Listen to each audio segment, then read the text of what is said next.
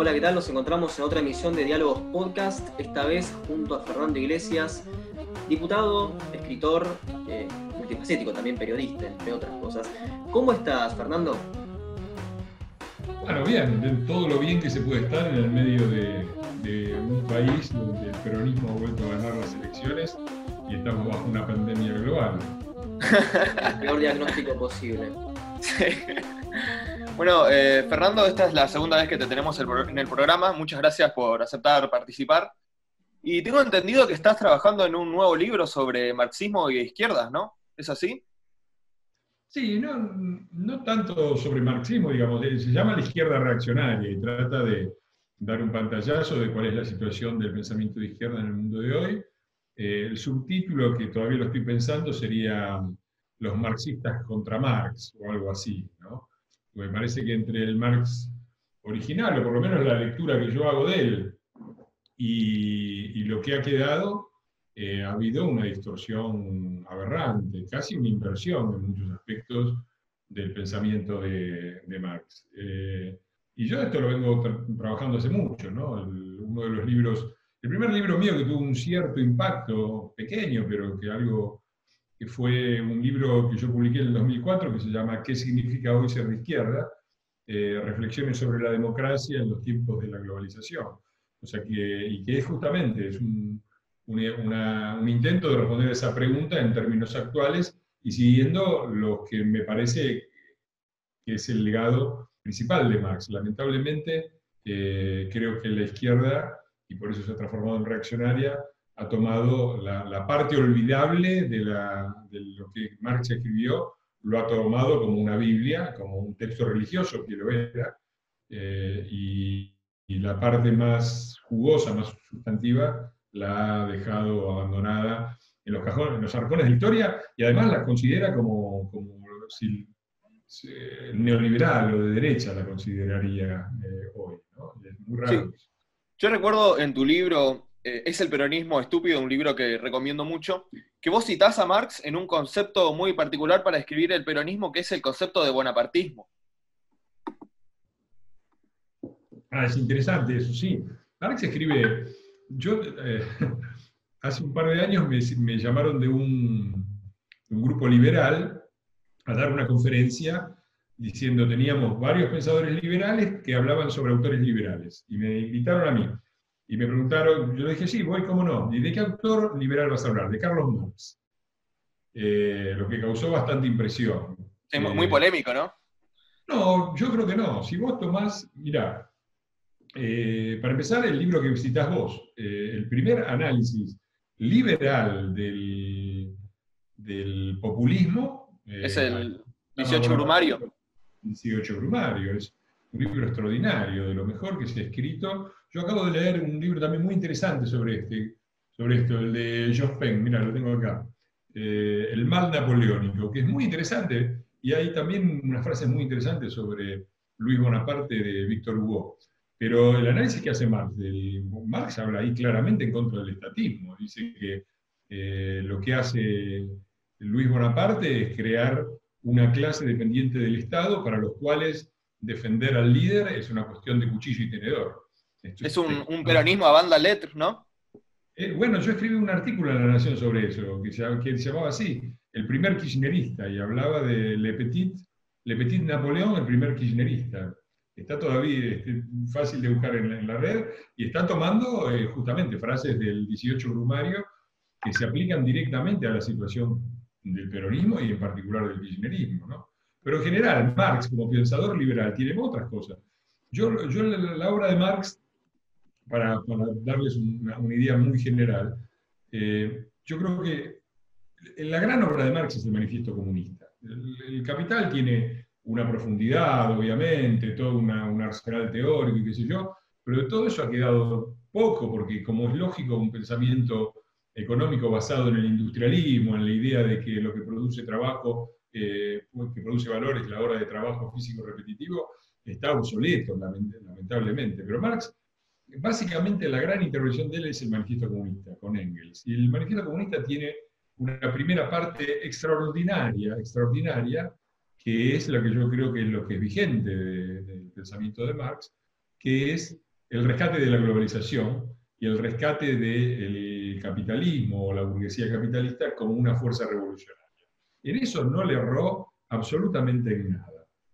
Eh, y es exactamente lo que hoy la izquierda eh, objeta reaccionariamente. ¿no? La, izquierda se ha refugiado en el nacionalismo, no de ahora, desde hace mucho tiempo. El primer giro lo hace Lenin con su famoso libro sobre el imperialismo, etapa superior del, capitalismo, que es la introducción a la izquierda nacionalista y tercermundista.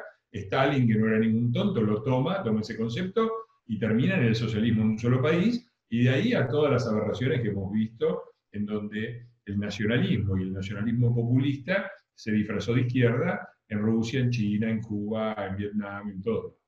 Eh, eso es uno. La primera parte del manifiesto comunista identifica perfectamente al capitalismo como una fuerza revolucionaria, destructora, eh, la famosa frase retomada por Marshall Berman, todo lo sólido se desvanece en el aire.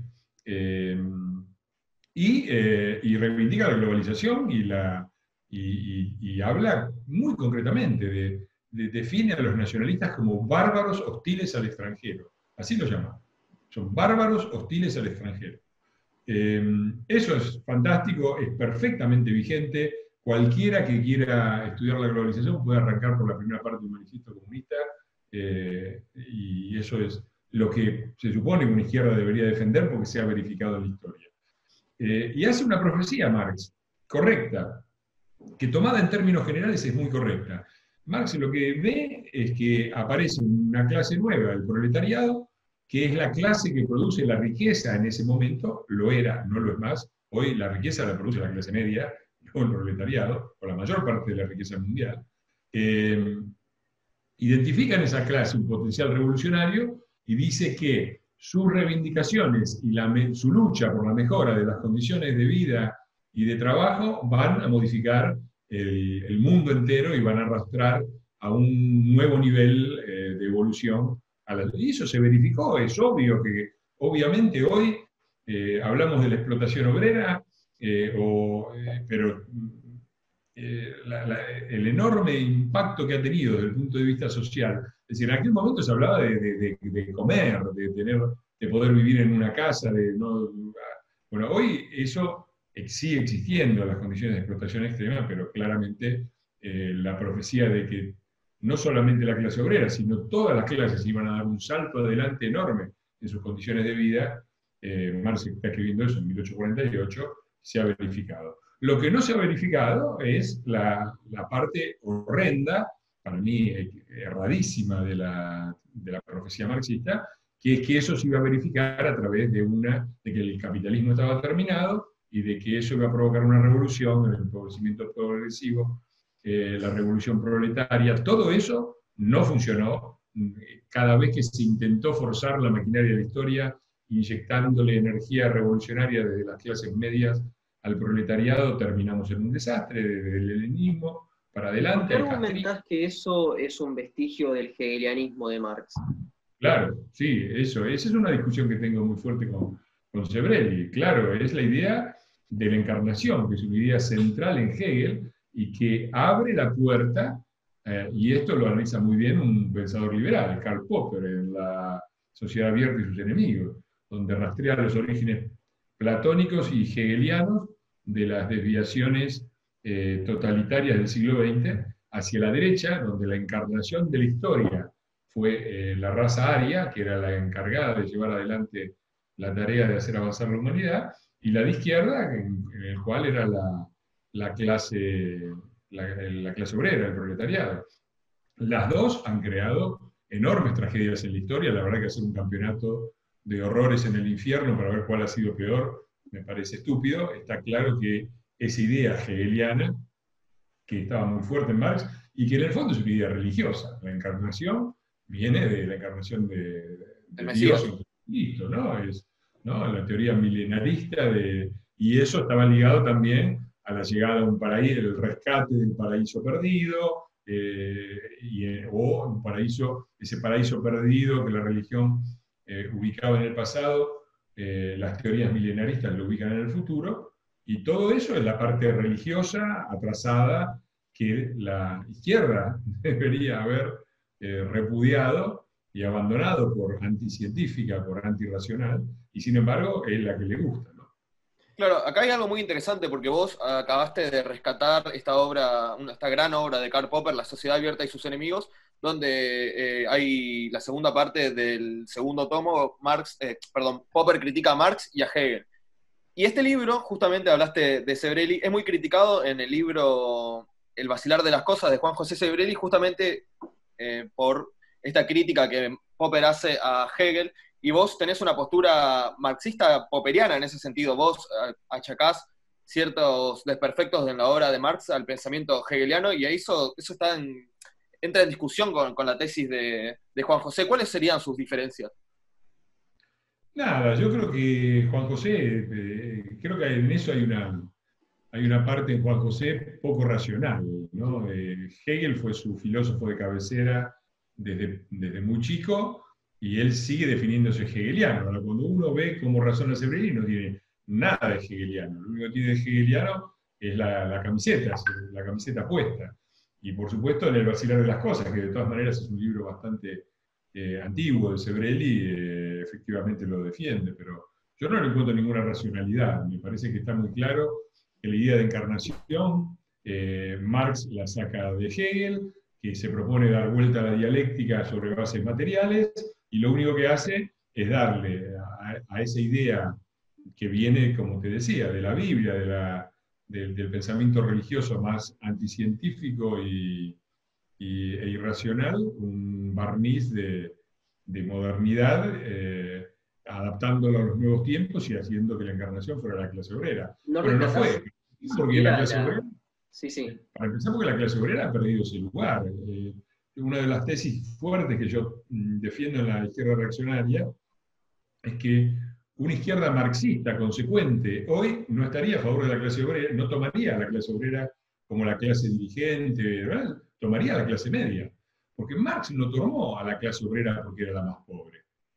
No razonó como si fuera el Papa Francisco con los pobres de la tierra y no sé qué cosa. Esta cosa no es del marxismo, esta cosa es del populismo esta cosa de la reivindicación de los pobres y hasta de la pobreza. Uno lo ve en el Papa Francisco, en Grabois, en el peronismo, en todos los populismos, en, el castrismo, que es un populismo, pero no la ve en Marx. Marx no elige a la clase más pobre. La clase más pobre era el campesinado y sobre todo el, proletariado rural eh, y, lo que él llama lumpen proletariado eh, con absoluto desprecio. Ellos eran mucho más pobres que los obreros.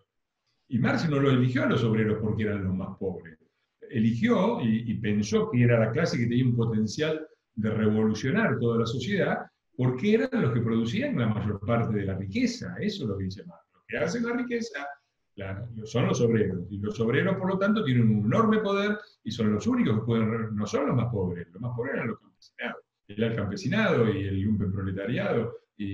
Hoy, aplicar esa idea, si vos te fijas, agarrás el PBI del mundo y te fijas de qué está compuesto y vas a ver que casi todo es servicio, no producción industrial.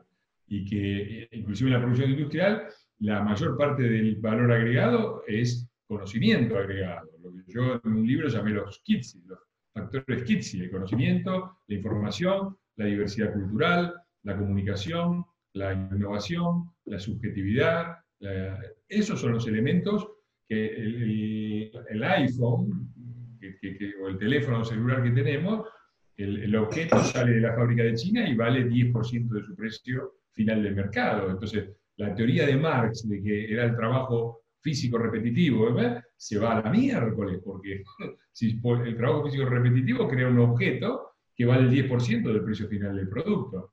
Objeto que además tiene incorporado muchísimo conocimiento, pero no importa, vamos a suponer que fuera solo trabajo físico, es el 10%. Entonces, ¿quién produce el otro el restante 90%? La clase media, la clase media baja, alta, desde los empleados a, Steve Jobs, que son clases medias o clases medias enriquecidas. Steve Jobs era un típico eh, Steve Jobs o Bill Gates, típicos pibes de los garages de California, clase media americana, que se enriquecieron, pero la que produce la riqueza es la clase media. Y la clase obrera se ha transformado en una especie de campesinado, de lo que era el campesinado en la época de Marx. No casualmente, el campesinado era una clase reaccionaria. ¿no? Marx la critica en el 18 primario de Luis Bonaparte, dice el campesinado francés eh, quiso quitarse de encima las cadenas de, que le imponía una clase y terminó poniéndose las cadenas que le imponía un solo hombre.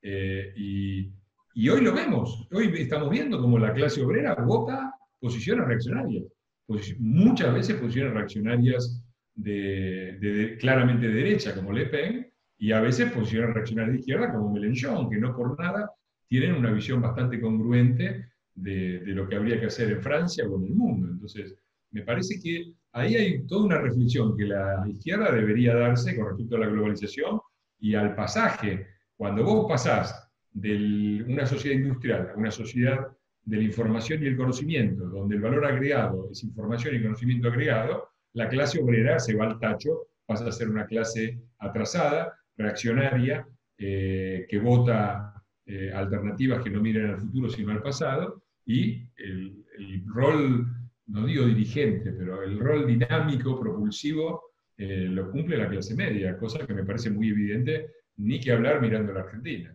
Sí, pero Fernando, yo creo que, volviendo un poco a Hegel y conectándolo con la globalización, no creo que Marx hubiese encontrado el potencial obrero sin haber analizado la dialéctica del amo y el esclavo, en primer lugar.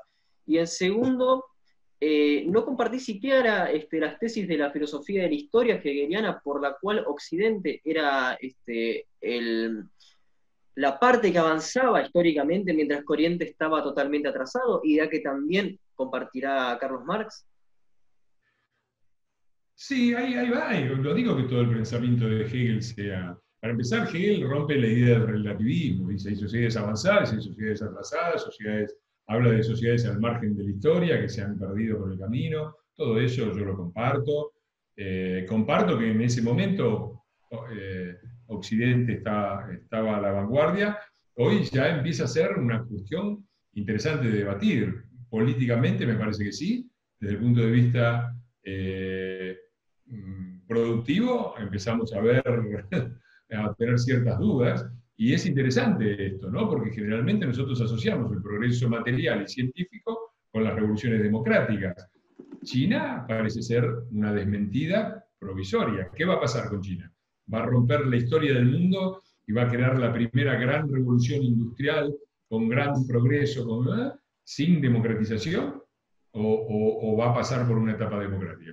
Y hay otras cosas de Hegel, la teoría también de la, muy interesante, de la antítesis, la tesis, tesis, antítesis y, superación, es, interesante. Está sacada del I Ching, ¿no? los chinos escribieron esto, estábamos con los chinos, escribieron cosas parecidas eh, en la época del Tao Te Ching, pero bueno, hay muchas cosas interesantes en, Hegel. Y efectivamente, lo del amo y el esclavo es una figura muy, muy interesante y muy válida, está bien. Eh, pero está bien, eh, así, a ver, los, los que hacen más daño en la historia no son los idiotas, son los grandes genios, que a veces un error. Eh, eh, este es, este es un tema interesante para analizar, ¿no? Cómo eh, lo que suele perdurar, esto, esto es, es, un pensador menor, pero que fue muy importante en mi formación, que fue Ernesto Sábato. Sábato decía siempre que los grandes ídolos intelectuales del mundo eran admirados por sus defectos, no por sus virtudes y creo que tenían una profunda razón en muchas cosas. Sobre todo en Marx, ¿no? ¿Eh? Sobre todo en Marx. Sí, a Marx lo que sobrevivió de Marx fue lo peor, la teoría revolucionaria.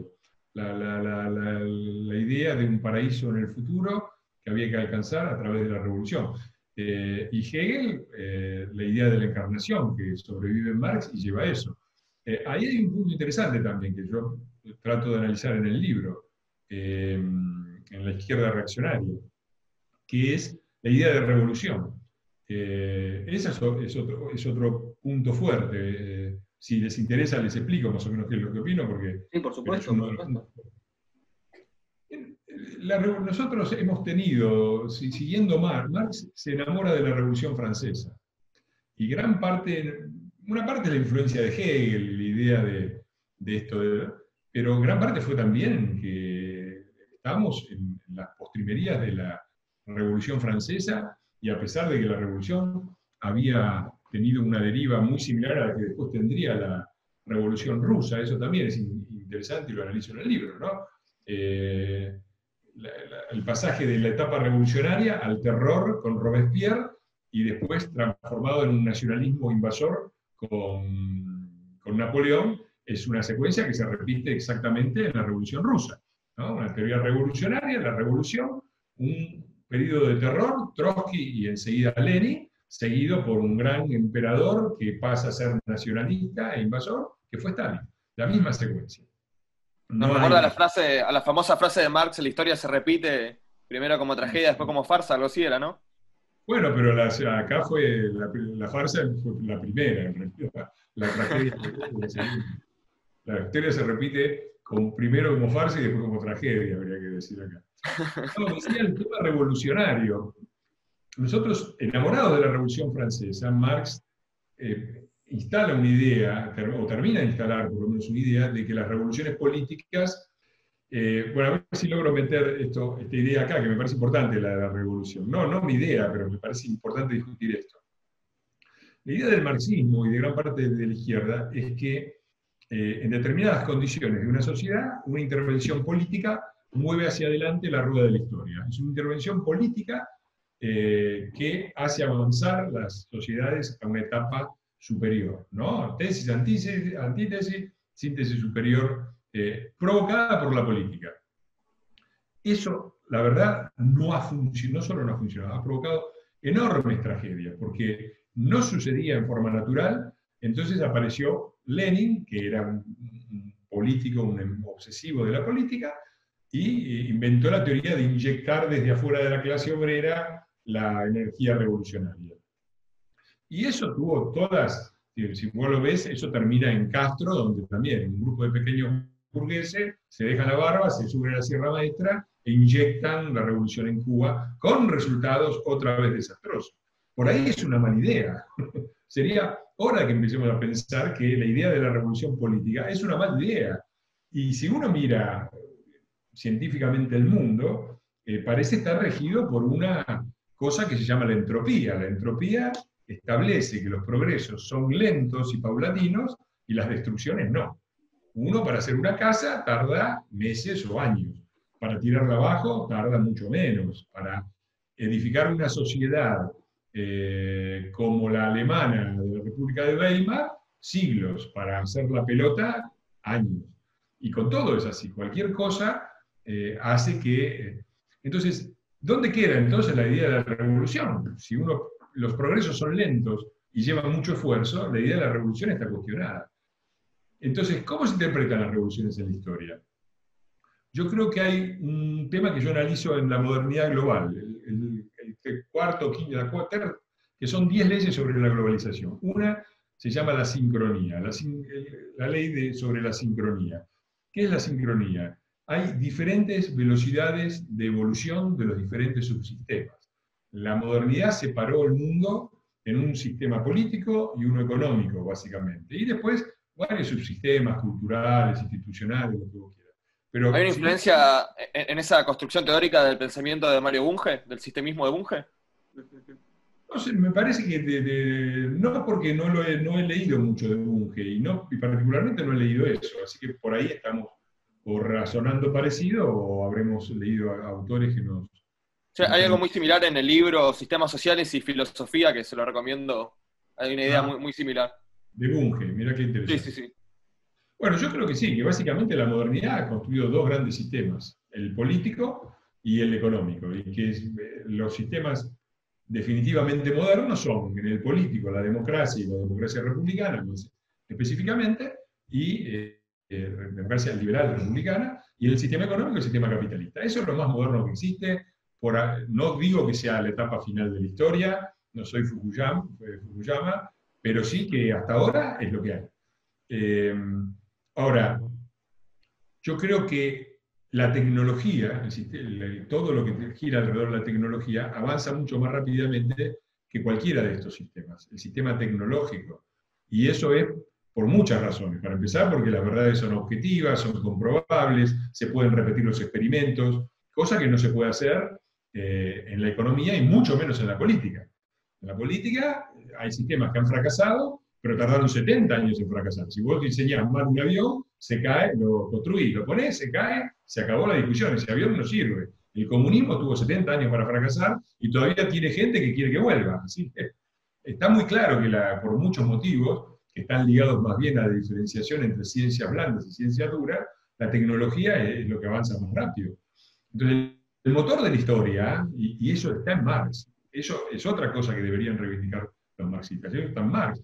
Marx tiene una frase eh, en el Capital donde habla de eso, donde dice claramente, el avance en los medios de producción, la tecnología, diríamos nosotros, provoca nuevas relaciones de producción, la economía, diríamos nosotros, que revolucionan el campo cultural, la, la superestructura, la política, diríamos nosotros.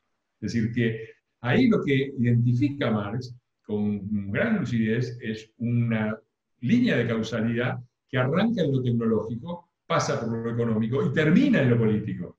Y esto es exactamente de lo contrario que él está, él está diciendo, hagamos una revolución desde lo político, pero el problema es que lo político no es lo más avanzado, es lo más atrasado.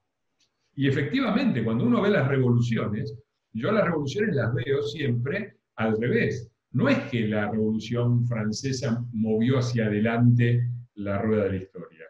Es que la tecnología ya existente, que ya eran las primeras manufacturas industriales, todo, y creó una clase, la clase burguesa, y acá estamos en la economía, en las relaciones sociales de producción, que, eh, y la innovación fue de la tecnología a la economía, a la, creación, a la aparición de la clase burguesa, y termina rompiendo la sociedad política. Entonces, esta clase burguesa producida o permitida por, una evolución tecnológica que llevaba a las primeras formas de industrialismo y de, y de, bancarización y de todo, de repente se encuentra con una clase eh, que se encuentra el rey ahí, y, como si hoy fuera, eso es lo que yo me pregunto si va a pasar en China, si en algún momento los van a decir, ¿por qué tenemos que bancar nuestros pelotudos del Partido Comunista? Si son unos inútiles, ¿no? Bueno, tan inútiles no son, porque son bastante buenos. La verdad que son... Pero digo, la revolución yo la veo así, no como la revolución política, no es lo que mueva adelante la rueda de la historia. Pero el subsistema cultural, en ese caso, el subsistema cultural chino estaría muy, muy atrasado. ¿Cómo? El subsistema cultural chino estaría muy atrasado, ya que había una doctrina política muy fuerte, sobre una conexión entre política y cultura que impide este, este cambio. Bueno, ahora vamos a lo chino, pero me interesa este aclarar este último punto que, me parece importante. Ahí lo que sucede es que la política no solo no mueve la cosa para adelante, sino que es la que la traza. Y las revoluciones se producen cuando justamente las monarquías se negaron a, cuando las monarquías dieron derechos parlamentarios, los ingleses casi les cortan la cabeza a los reyes, después aprendieron y dijeron, bueno, armemos un parlamento, nosotros nos acomodamos acá, déjenos este kiosquito, en todos los lados donde las monarquías fueron razonables e hicieron eso, eh, se evolucionó y se evolucionó mucho más rápido.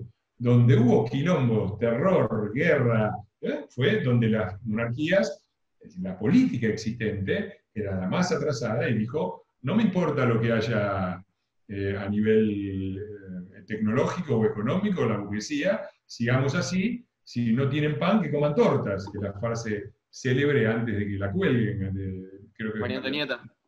Claro. Eh, y lo mismo pasó en Rusia, ¿no? Los Ares, ¿no? En vez de ir a un sistema, se opusieron hasta que los terminaron colgando.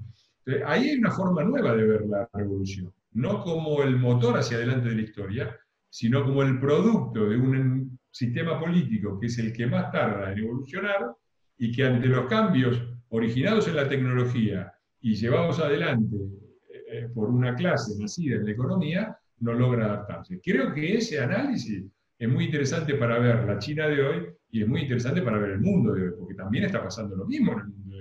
Tenemos una tecnología global, aviones que vuelan para todos lados, pandemias que cruzan el mundo y la Organización Mundial de la Salud son cuatro payasos que no tienen la menor idea de cómo parar la cosa. Ahí está de nuevo esa cosa asincrónica eh, y después tener los líderes nacionales. El más importante de todo dicen que hay que tomar la bandina. Así que, de nuevo, tenés esa sincronía. a, nadie en la tecnología, nadie, ningún, ninguno de los líderes del sector tecnológico diría una cosa así. Ninguno de los líderes del sector económico diría una cosa así. Pero un líder del sector político, eh, Bolsonaro, dice, no pasa nada, acá tenemos a nuestro querido ministro Ginés García, que dijo que acá no iba a pasar nunca nada. O sea, el sistema político es el más atrasado.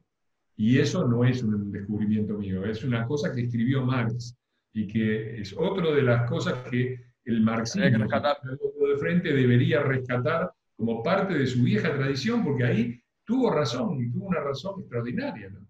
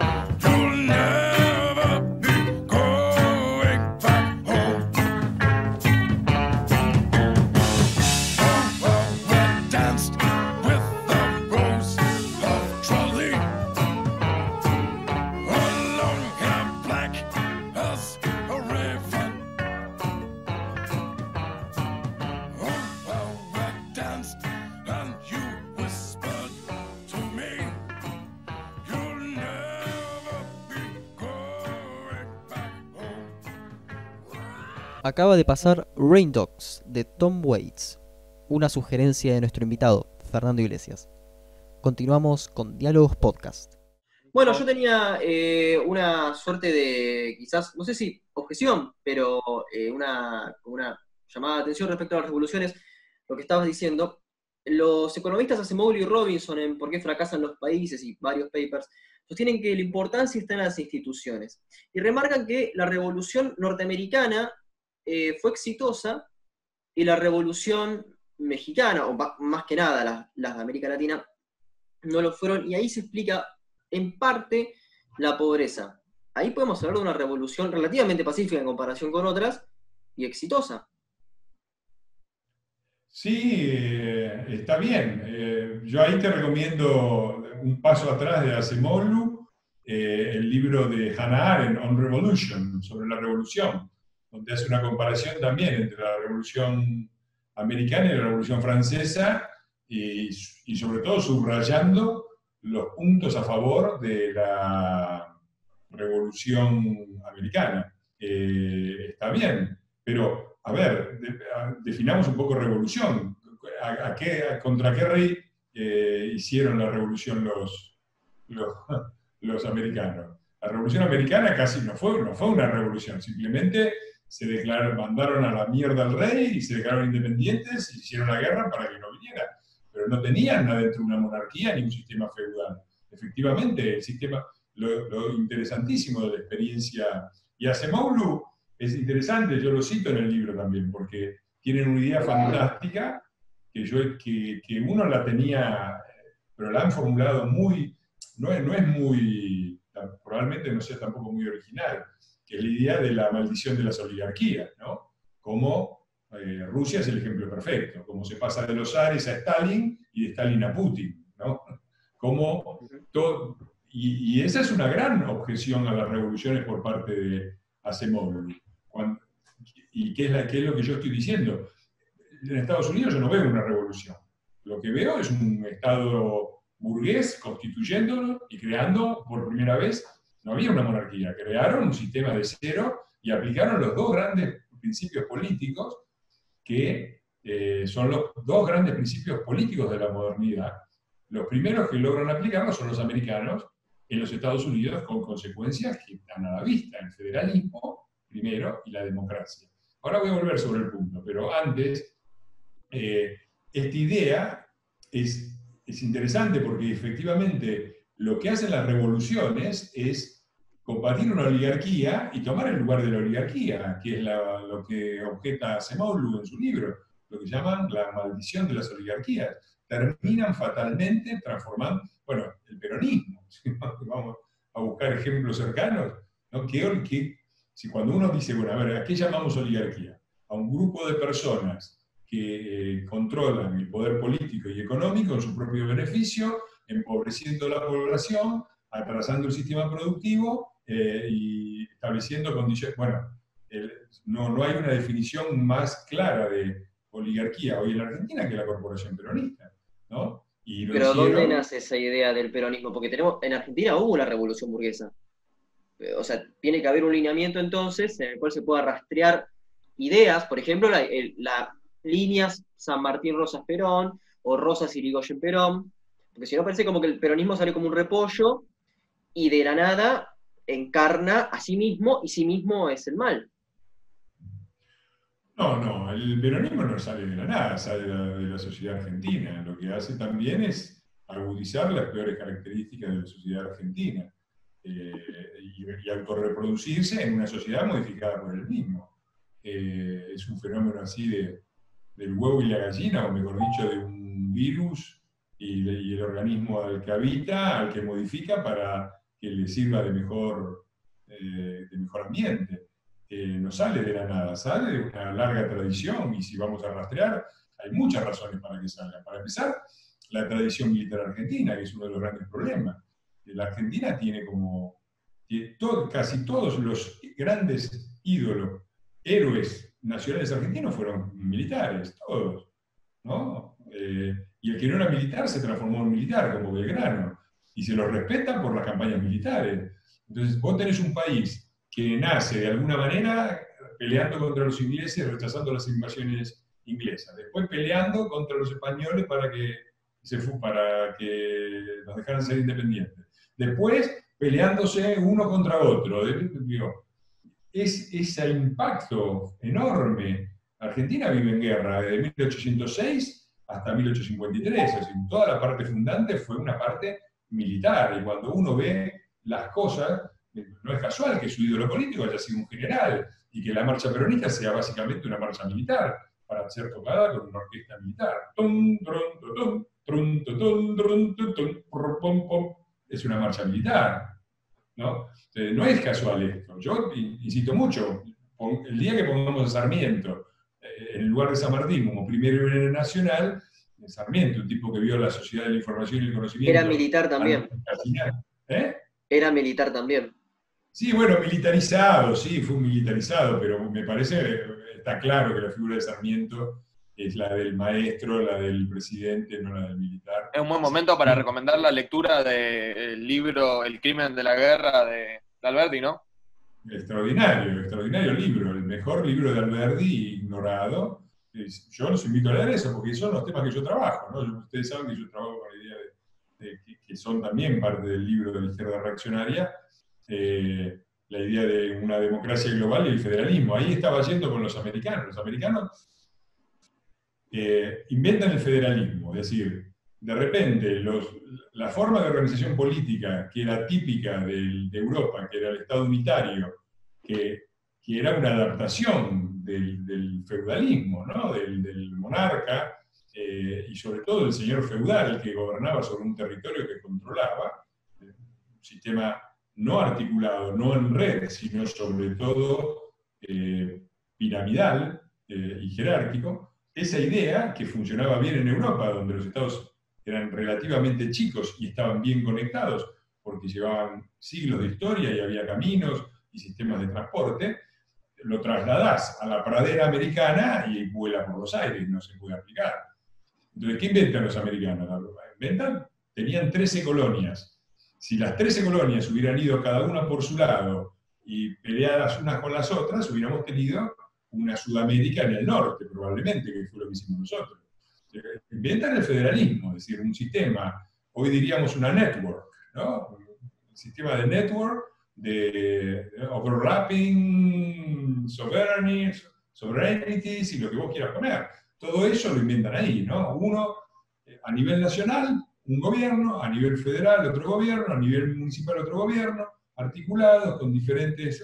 Eso, esa idea que es el de Federalist Papers, eh, Hamilton, Madison y Yale, eh, lo aplican ellos por primera vez. Y es una idea extraordinariamente eficaz. Si vos ves los grandes países del mundo eh, que dominan en el siglo XX, eran sistemas federales. Estados Unidos y la Unión Soviética. Uno era democrático, el otro no, pero eran grandes repúblicas.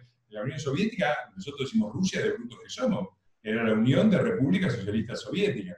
Es cierto que había un poder centralizado, que en, Rusia eh, gobernaba todo, eso formaba pero después tenían todos sistemas de distribución de decisiones, eh, como y tuvo sobre todo éxito, sobre todo en los Estados Unidos de América, a nivel nacional, y tuvo otro éxito impresionante que fue la Unión Europea.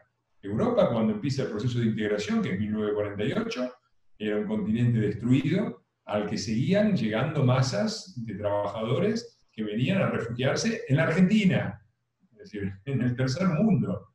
Y, de ahí para adelante han tenido, se han, pasaron de ser el peor, Europa es el peor lugar del mundo para vivir en la primera mitad del siglo XX y el mejor lugar del mundo para vivir en la segunda mitad del siglo XX.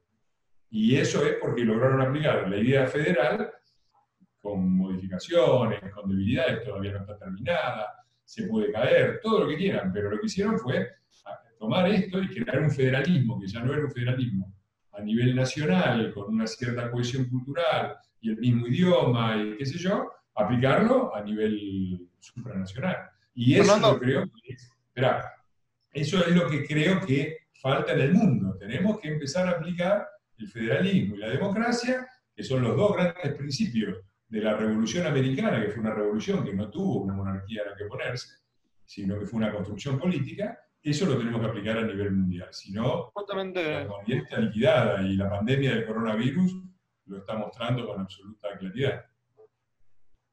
Sí, sí. Justamente quería preguntarle eh, cómo se aplicaría ese republicanismo a nivel internacional. ¿Cuál sería el método? ¿Cuáles serían los pasos a seguir? Nadie lo sabe. Bueno, yo soy presidente del World Federalist Movement, el movimiento federalista mundial. Eh, soy copresidente, el otro es un, es ex ministro de Relaciones Exteriores de Canadá, Ashworthy, Joy Ashworthy. Eh, ¿Cómo se aplica? Es una discusión que el, movimiento fue creado en 1948, después de la, de la Segunda Guerra, y es una discusión permanente. O ¿cómo se llega a construir una especie de federación mundial?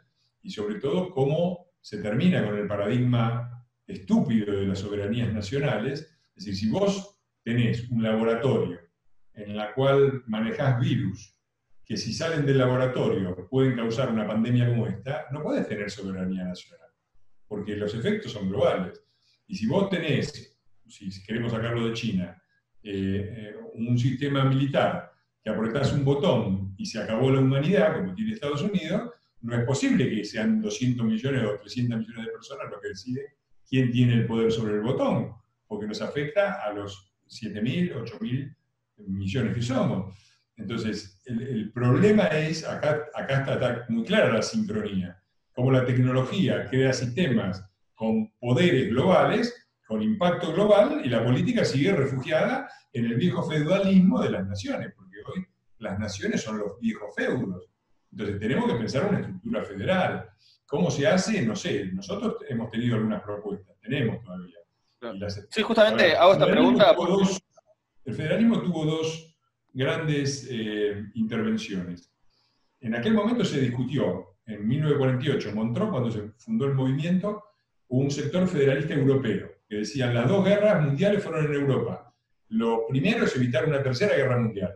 La solución a esto es una federación europea. Hay que crear una federación europea, donde va. Bueno, eso fue una intervención concreta. Les recomiendo, lean, ya que les gustan los manifiestos, a un gran, mi héroe político principal, que combinó la teoría con la práctica es Altiero Spinelli, que escribió el manifiesto eh, por una Europa libre y unida cuando era prisionero político del fascismo en la isla de Ventotene, el, célebre manifiesto de Ventotene. Y él lo que hace es establecer las bases de lo que después fue el federalismo europeo o la Unión Europea. Ese es uno. Y otro grupo que decía, no, el problema es mundial. Entonces, ese grupo gravitó alrededor de las Naciones Unidas, que es una especie, es decir, estos dos inventos son los que salvaron a la humanidad evitando una tercera guerra mundial, ¿no? no solamente los estados nacionales, que, no, es que lo vas a superar de un día para otro, sino una estructura federal en Europa y una estructura eh, confederal, por lo menos a nivel mundial, que es la ONU. Eh, vean la película muy interesante como narran la crisis de la de, los misiles en, en Cuba, y yo cada vez que alguien me dice de lo que se gasta en la ONU, yo le digo, bueno, vos mirate esa película y fíjate de los que nos salvamos por la ONU, porque es un reflejo fiel. Cuba y la Unión Soviética y sobre todo Estados Unidos y la Unión Soviética negocian en el Consejo de Seguridad de la ONU y es ahí donde logran encontrar una forma de destrabar el quilombo. Si no, teníamos una tercera guerra mundial. Digo, eso vale no sé cuánto gastamos en la, ONU, pero nos salió muy baratito. Entonces yo creo que eh, nosotros las propuestas que tenemos son esas, sostener la Unión Europea, avanzar en las integraciones regionales de todos los continentes y a nivel mundial estamos proponiendo la creación de un parlamento, de un embrión de parlamento mundial, una asamblea parlamentaria de las Naciones Unidas que empiece la ruta que describieron todos los parlamentos y en particular el Parlamento Europeo, que arranque como un foro de discusión, con recomendaciones, que después se transforme en un verdadero parlamento con poder legislativo y que, por ejemplo, para ir a un tema común actual, pueda decir, bueno, eh, los sistemas de alerta temprana en caso de pandemia son estos. Y si, tiene que haber una agencia que pueda entrar a cualquier país del mundo y revisar en el caso de que haya algún tipo de alerta y establecer eh, aislamientos y cuarentenas en forma inmediata sin ningún tipo de soberanía nacional porque si vamos a construir una sociedad global, eh, no podemos seguir teniendo esta pandemia. Bueno, esas son propuestas concretas. Una Asamblea Parlamentaria de las Naciones Unidas y el que es nuestro gran triunfo político del movimiento federalista mundial, que es la creación de la Corte Penal Internacional. Una Corte Penal que, como siempre, no sirve para nada, es una porquería, pero se creó después del genocidio de, la Ruanda, de Ruanda y la ex Yugoslavia. Y de ahí para adelante no hubo más genocidios de esa escala. No hubo más. Hubo mucho, guerra, pero como eso no hubo más. Así como cuando crearon la ONU no hubo más guerras mundiales y cuando crearon la Unión Europea no hubo más guerras dentro del territorio de la Unión Europea. Son todas boludeces que no tienen que ver, fue por otra cosa. Pero vos mirá qué casualidad, y en ese sentido yo soy institucionalista, coincido con Azamor.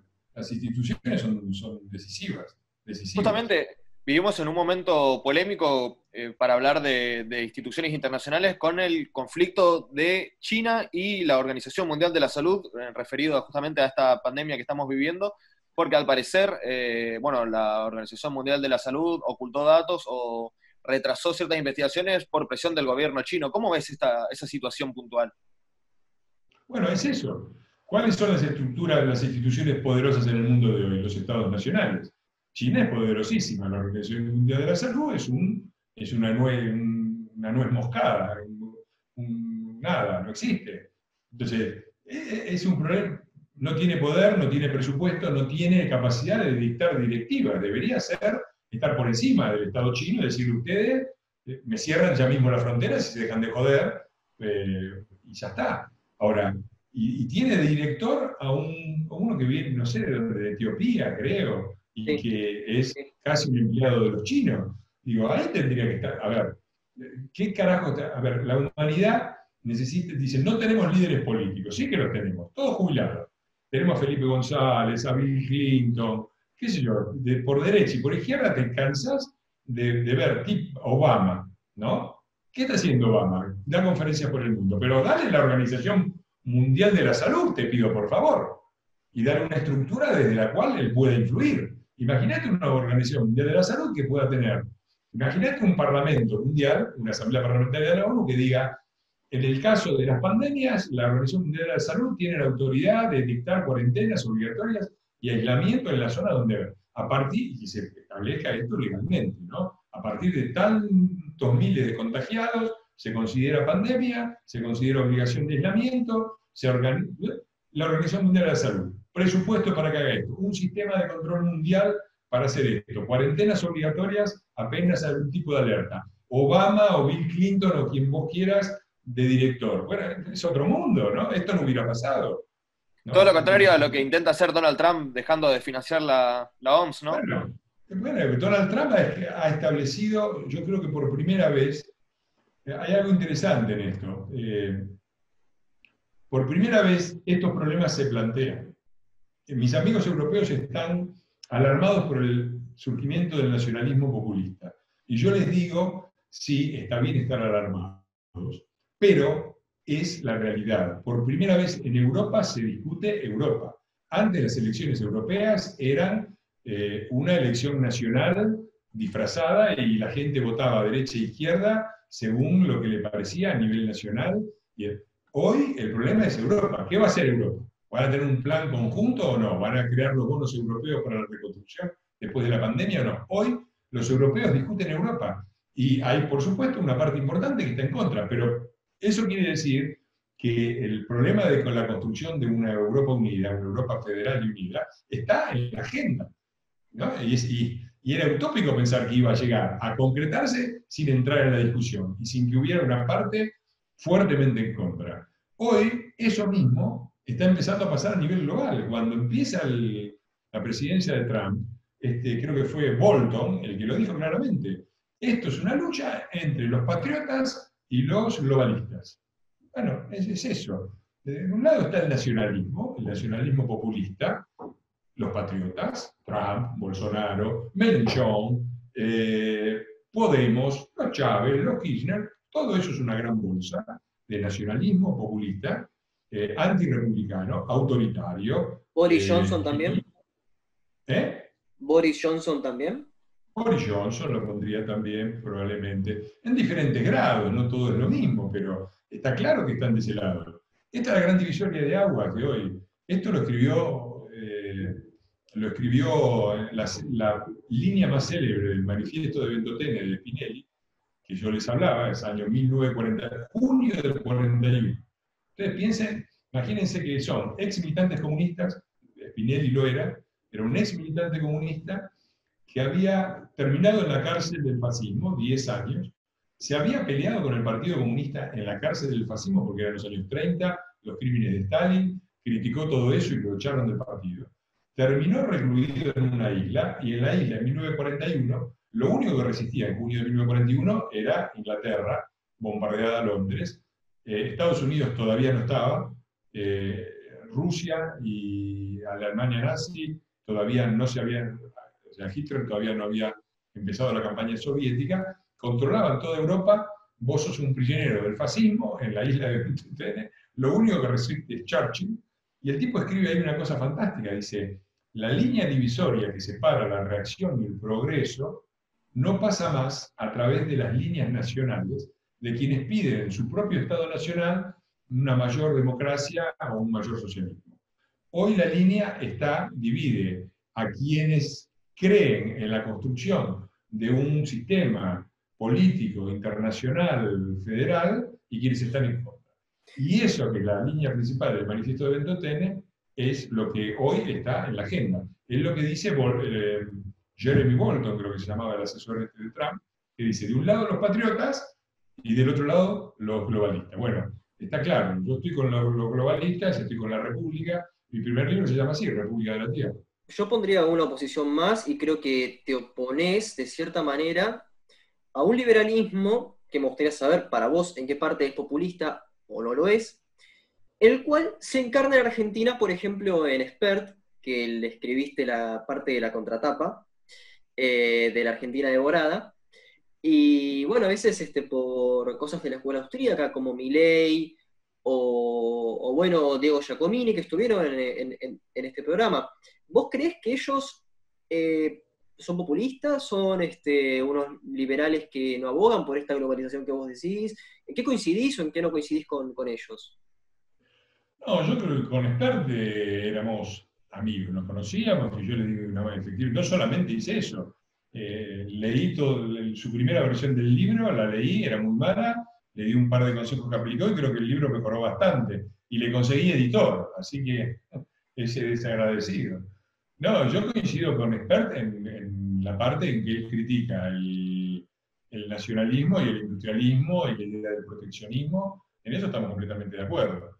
Eh, el problema es que efectivamente yo creo que ellos tienen, ellos, los liberales argentinos suelen ser conservadores que no quieren pagar impuestos, básicamente. Tienen una concepción de la sociedad atrasadísima, ¿no? muchas veces muy influida por la religión católica, la lucha contra el aborto y todas estas cosas. Son tipos que, eh, digo, un liberal es solo, solo te puede gustar o no, pero es un poperiano muy claro, ¿no? y a ellos ven a Soros como el, monstruo. el enemigo. El enemigo. Ellos tienen dos características de quienes declaran ser, ellos dicen estar en contra del marxismo y del populismo, y son marxistas y populistas. Toman lo peor de Marx, no, porque ni siquiera es de Marx, porque Marx, como les dije, establece una línea de causal, no dice la economía es lo único que existe y la política es una superestructura. son reduccionistas económicos, ¿no? Son economicistas, son economicistas, son tipos que creen que si vos manejas la economía, todo lo, el resto es un epifenómeno, la política y la cultura son, no hay que darle bola, vos manejás la economía. Y así le fue. Fueron con los milicos y fueron con los peronistas, fueron con Martínez de Oz con los milicos y fueron con el Sogaray con los peronistas, y así le fue, por subestimar la política, y por querer que todo, en eso son troscos, esa idea o estalinista, que creen que eh, manejando la economía el resto de la sociedad se va a liberar porque vamos a ser más libres. Primer error. Segundo, son populistas. ¿Cuál es la tesis central del populismo? Que existe una élite corrupta que oprime al pueblo que es por esencia bueno, trabajador, se esfuerza, pero esta élite de hijos de puta los cae. En el populismo kirchnerista, esa élite es la oligarquía, las multinacionales, las corporaciones, lo que sea. En el, y en la fantasía de los populistas que se dicen liberales es la clase política. ¿no? Eh, ¿qué, les puedo decir? La verdad, no hacer la distinción que en la clase política hay diferentes actores y no ver qué significa uno y creer que solamente es una cuestión, la famosa frase de Sper, kirchnerismo de buenos modales. Bueno, yo espero que se esté divirtiendo mucho Sper, ahora que tiene kirchnerismo de malos modales, por ahí se da cuenta que los modales son decisivos, porque si cuando los modales incluyen que te metan en cana o que te peguen un tiro, eh, ya pasa a ser algo más que los modales, ¿no? Bueno, eh, Fernando, estuvimos hablando de liberales argentinos y bueno, recordando que vos nombraste a Marx como un liberal, me interesa charlar un poco de eh, marxistas argentinos y la figura de Héctor Raurich por un lado y Juan B. Justo por otro. ¿Qué, qué opinas de, estas dos figuras, de esta izquierda, de esta izquierda argentina? Bueno, chicos, yo en un ratito me tengo que ir, pero estas dos se las respondo con gusto.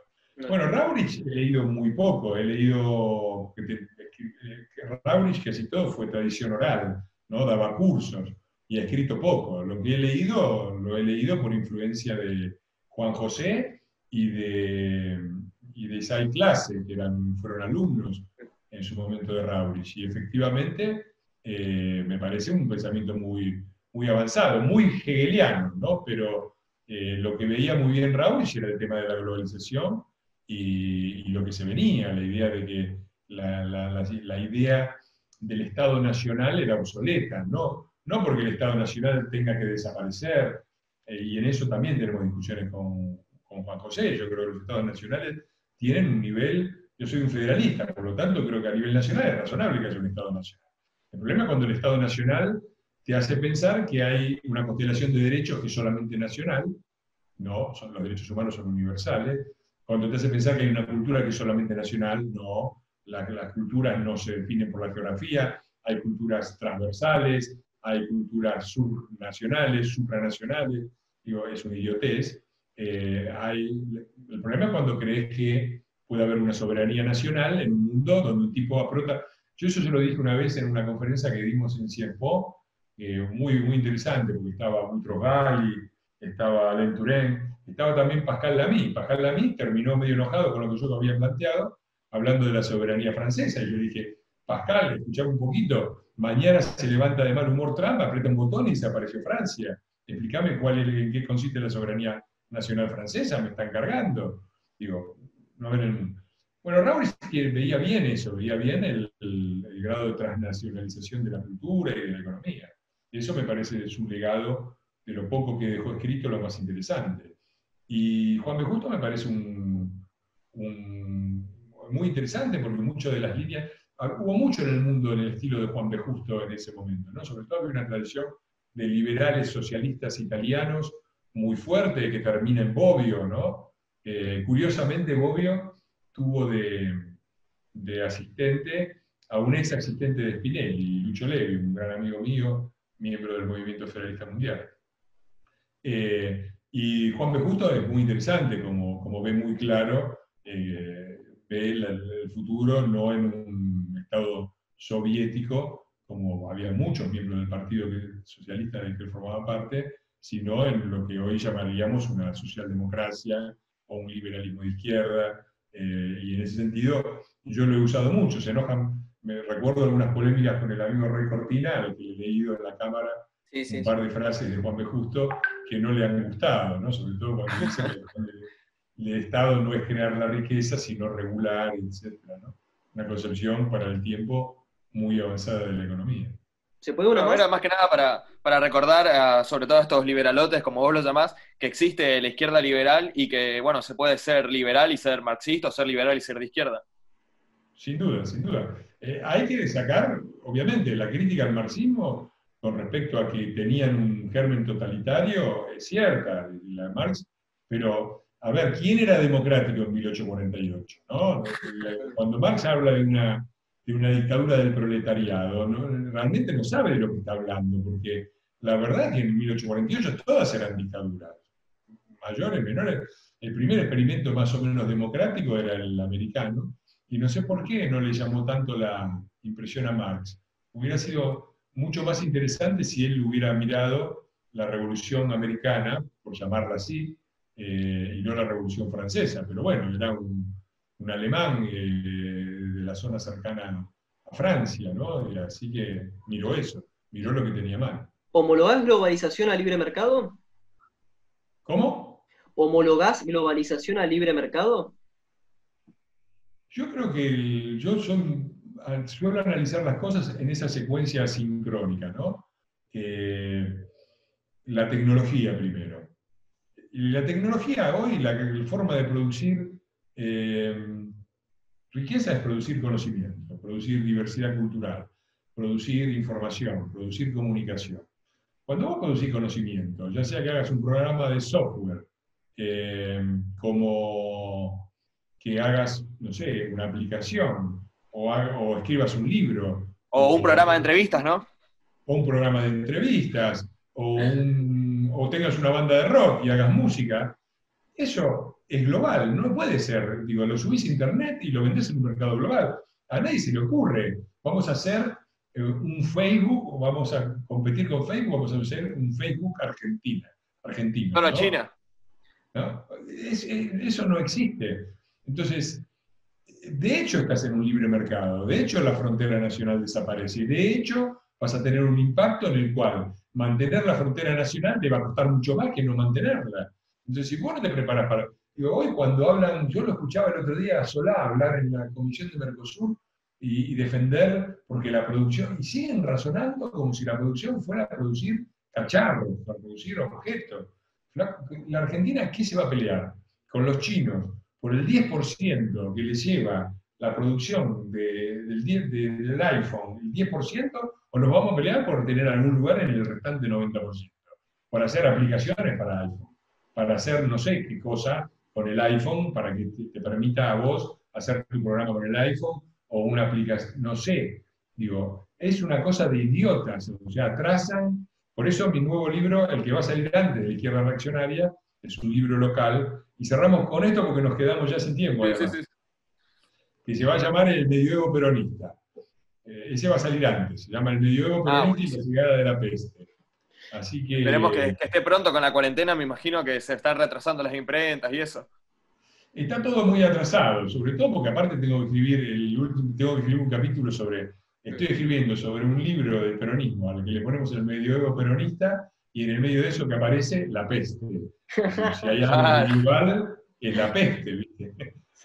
Así que. La peste peronista, te, apareció. Bueno, muchas gracias, Fernando, por, por, aceptar la entrevista. Y bueno, estuvimos hablando un largo rato. Qué suerte. Muchas gracias, Fernando. La verdad que, te agradezco. Linda las preguntas, siempre es interesante. Son temas por los que generalmente no me preguntan, me preguntan más por, el, por, por, por Felipe Solá. Bueno, muchísimas gracias. Chao chicos. Muchas gracias. Y así finaliza otra emisión de Diálogos Podcast. Esta vez junto a Fernando Iglesias, quien decidió musicalizar este capítulo. Así que los dejamos con Yumba de Osvaldo Pugliese. Soy Facundo Guadaño y nos encontramos en otro capítulo de Diálogos Podcast.